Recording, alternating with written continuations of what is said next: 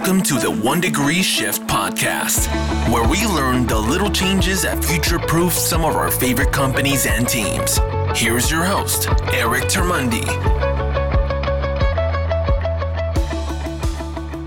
Dr. RJ Heckman, thank you so much for joining the One Degree Shift podcast today. How are you? I'm doing great, Eric. Thank you very much for having me. I'm excited.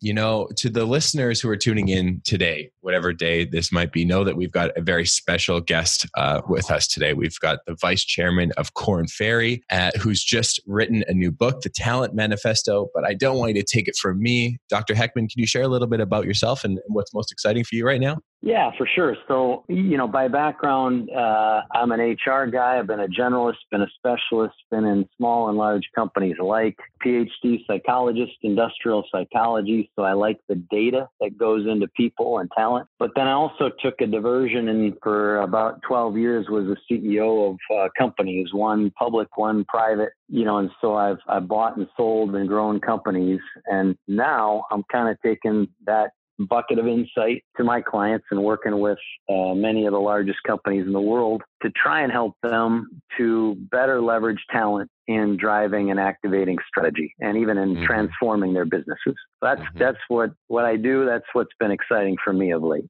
and it resulted in a book, did it not? Most recently, the Talent Manifesto. Can you tell me about the book? Yeah, for sure. So the the Talent Manifesto, I would first say it's a movement of people uh, more and more who are trying to say that the way we've been leveraging people is insufficient. That we've been under leveraging our potential around talent, and that with very specific approaches uh, we could get far better organizational performance through people. Mm-hmm. And so mm-hmm. then the book is a, an effort to put into writing the practices that have been working in a powerful way. So it starts with uh, kind of three principles that uh, that really will differentiate good from great companies around how they manage talent. And then the rest mm-hmm. of the book operationalizes those those principles and shows how they they can be used in a, a, large number of different companies across different talent processes. Excuse me while I place my order uh, right now, uh, as I want to learn and, and dive into to this book. Can, can you tell me about what some of those specific approaches are in the workplace now that aren't working you know, given that we're talking about the one degree shift podcast today, what are the one degree shifts that we need to make from what I would say was an old normal to what might be a new best practice? Yeah, that's a great question. And I think the best way to answer it, th- these are the three principles. And so uh, the, the first one is around strategy. And so talent strategies we find too oftentimes are not differentiated. In other words, all talent are created equal. All talent have equal impact on the execution of strategy.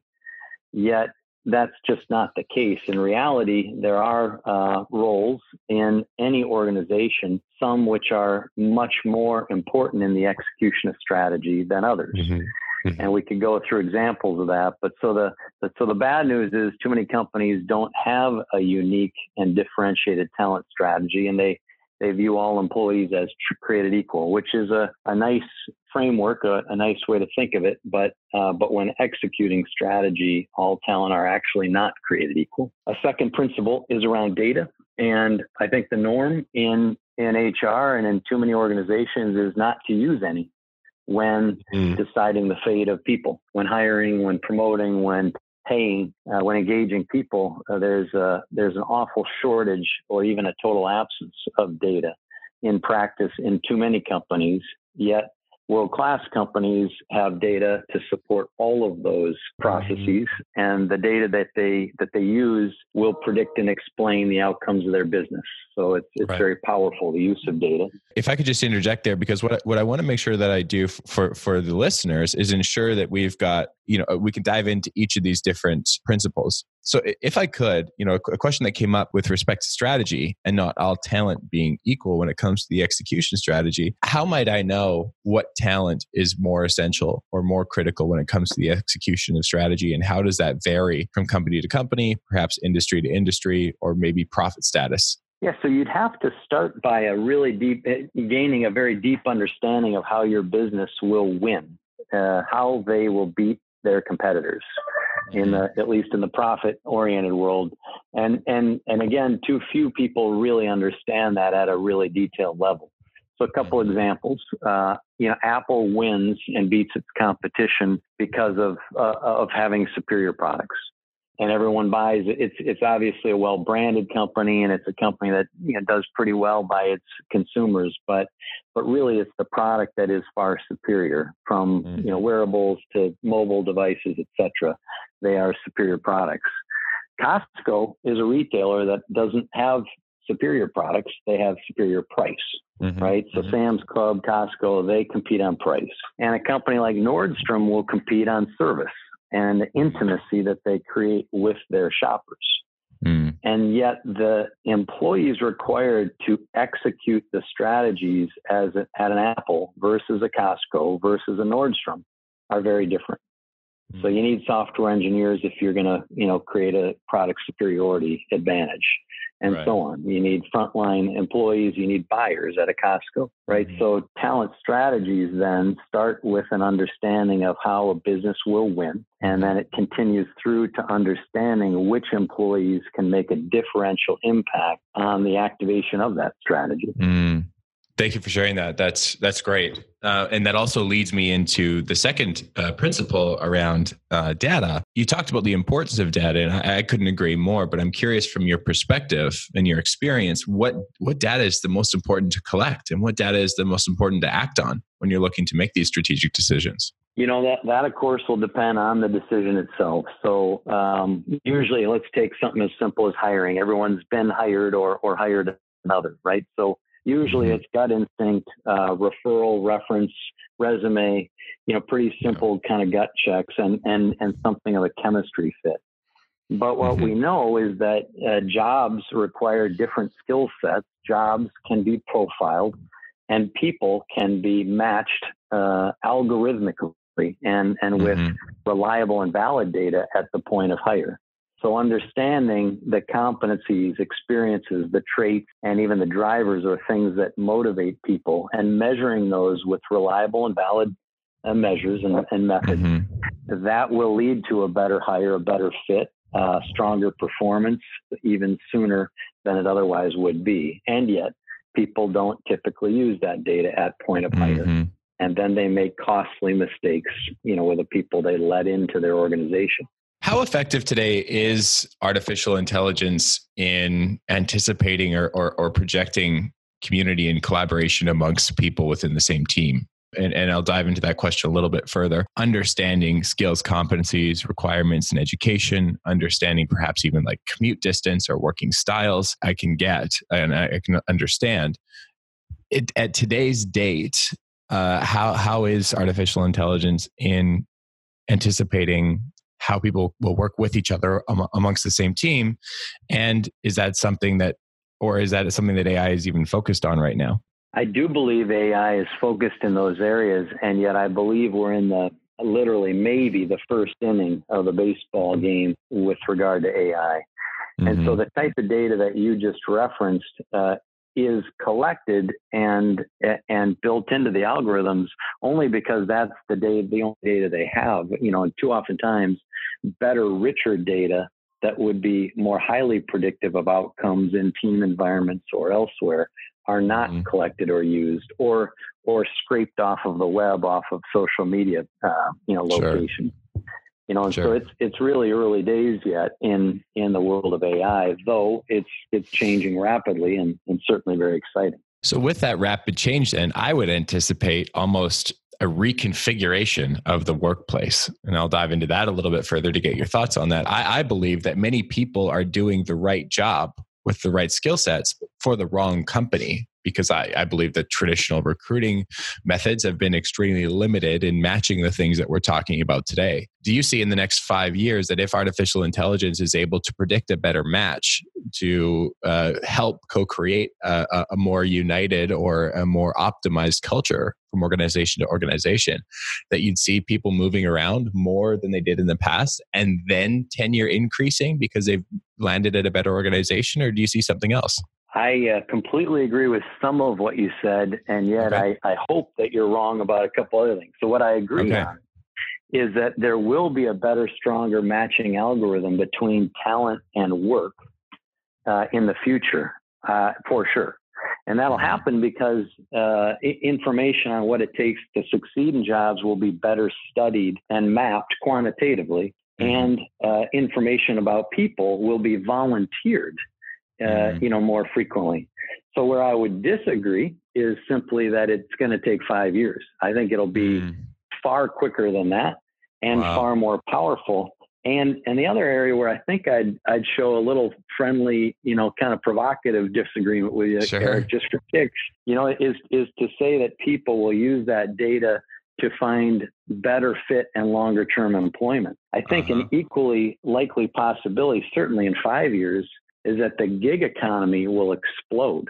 The interaction of COVID 19 and Mhm, 87% of the United States, and, and I don't know the data worldwide, but it can't be Mhm. terribly dissimilar. But if 87% of us are working from home right now, then the gig economy is going to blow up. You know, uh, this week alone, 6.6 million, or last week alone, Mhm. 6.6 million unemployment claims were filed. Those Mhm. people, if they're smart and savvy, are going to share more about who they are, what they're capable of, in hopes of uh, AI tools picking up on their skill sets and them Mhm. getting gigs, even if not permanent employment. That is a better match. So I think Right. it's just going to be this extraordinary matching algorithm, but not necessarily leading to better longer term employment. Okay, so so let me ask you this: hypothetically, I'm one of the 6.6 million people that have filed for you know assistance of some kind. I've lost my job in the last three weeks, and I'm I'm willing to give any information that you're looking for for me because I'm I need that job today. I need you know my rent's due again here shortly. Just because I'm willing to give you or the organization or the team that information. uh, How many organizations out of 10 or how many leaders of specific teams out of 10 actually know what they're looking for and how do they better understand the information to put into an algorithm or into an artificial intelligence machine to get what they're truly needing rather than what they think they need Too few. I think I, I don't have an actual number, but I, I love your point, and it's way too few. The too few organizations know exactly what they need. They don't know enough about uh, work, and that's where you know that that's where what Korn Ferry has done. We we have studied jobs. We have acquired companies that have studied the compensation of jobs and the and the skills required to succeed in jobs.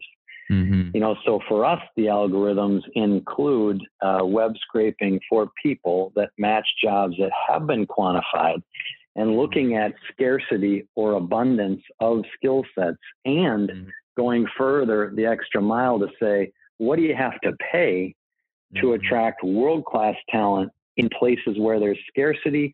When, especially when the match between person and job is spot on. sure So right now, that's too crude, uh, and the data is you know too incomplete.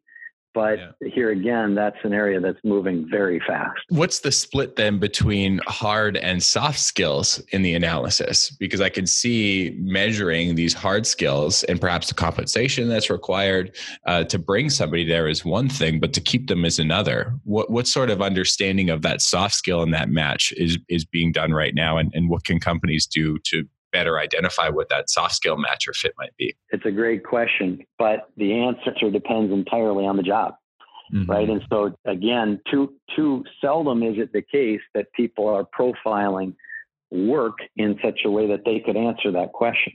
right So if, if there's a huge set of technical skills, if you're a software engineer and the programming language is A, B, or C, or you know whatever it is, you know, or if there's very specific technical skills, and that is more important than the softer skills, assuming it's a kind of individual programmer not on a big sure team, sure right? Yeah. So so there's a million examples we could look at, and and that's why what we do is we exhaustively profile jobs and understand the criticality of different hard or sto- or soft skill sets. Mhm. You have to do that Mhm. if you're going to make the algorithm work right. Otherwise, it's kind of a garbage in, garbage out, you know, scenario. Sure, sure. Thank you for sharing that. Let's move on to the third, uh, the third principle that that uh, that you've discovered in, in, in the writing of the book. You know, it, it, it's speed, and and yet our conversation thus far, I, I think, plays nicely into how uh, you know talent and, and HR itself could could could jack up the speed. Um, mm. the, the reality is is that the user experience for for people around things, all most things HR, it's it's really pretty crude. You know, mm. so you know all of that, all of what we can do on consumer apps. You know, be it mm-hmm. Google Earth or you know shopping online or you know whatever. Uh, Netflix algorithms and so on. Just so so little of that exists in HR. The the mm-hmm. technology is clunky and slow, and the user interface is horrible. And then further, the speed at which HR leaders move to respond to and seize opportunities to execute strategy, it's just it's just too slow. Mm-hmm. And it's just not often enough that you hear HR leaders on the front end you know the leading or cutting edge on speed in an organization they're mm-hmm. too oftentimes you know slow followers is the primary reason for that risk aversion is it let's just say what we've been saying for years uh, is it a, a lack of a seat at the table um, what, what is the primary reason for the lack of, of speed too many hr people don't understand their business well enough you know if, if i'm mm-hmm. honest uh, too many take the part of hr that is also critical, which is sort of a do no harm, but more mm-hmm. the defensive police police state that is HR. You know, but they're they're not taking the opportunity to get up on their toes and and mm-hmm. drive change and drive drive it fast. You know, right. and so you know there, there's plenty of examples of those who are and there's more and more HR people who are, you know, I, I would argue getting getting with the talent manifesto, right, to sure. to kind of join the you, you, know the, the the newer cutting edge and go faster in how they execute strategy and use data to make decisions but we just we got to pick up the pace and there's there's too much evidence that that HR leaders, people leaders, even if not in HR, you know, are not going fast enough uh, to activate strategy. Dr. Heckman, this has been uh, a fantastic conversation. Uh, I'm sure we could keep going for for hours. Is there is there anything else that you want to share with us as as we close today? I guess I would just add that you know that I, I love your your concept you know around the the one degree shift and and for me it's it's maybe the parallel has been the the Betty principle and mm. and Betty as an acronym is better today than yesterday and honestly, when people can't leave the workplace or you know turn off their computer at night or if, you know, whatever wherever they are, if they mm-hmm. can't really be clear about how and why they've made for a better something, you know, mm-hmm. even if not on the job in their lives, if they can't or haven't done that, they got to mm-hmm. stay awake. I mean, they got to get mm-hmm. back to work, you know. Mm-hmm. So the Betty principle and and the one degree shift, I think, are are really important for all of us to embrace. Well, Dr. Heckman, again, thank you for your time. For those who are listening, check out the Talent Manifesto and pick up that book. I know my order has been placed. And Dr. Heckman, thank you again. I look forward to keeping in touch. Yeah, my pleasure, Eric. Love the work you're doing. Thanks for this opportunity. Thank you so much. For more podcasts, show notes, and to connect with our speaker today, visit erictermuende.com. That's E R I C T E R M U E N D E.com and click the podcast tab. Thanks for listening.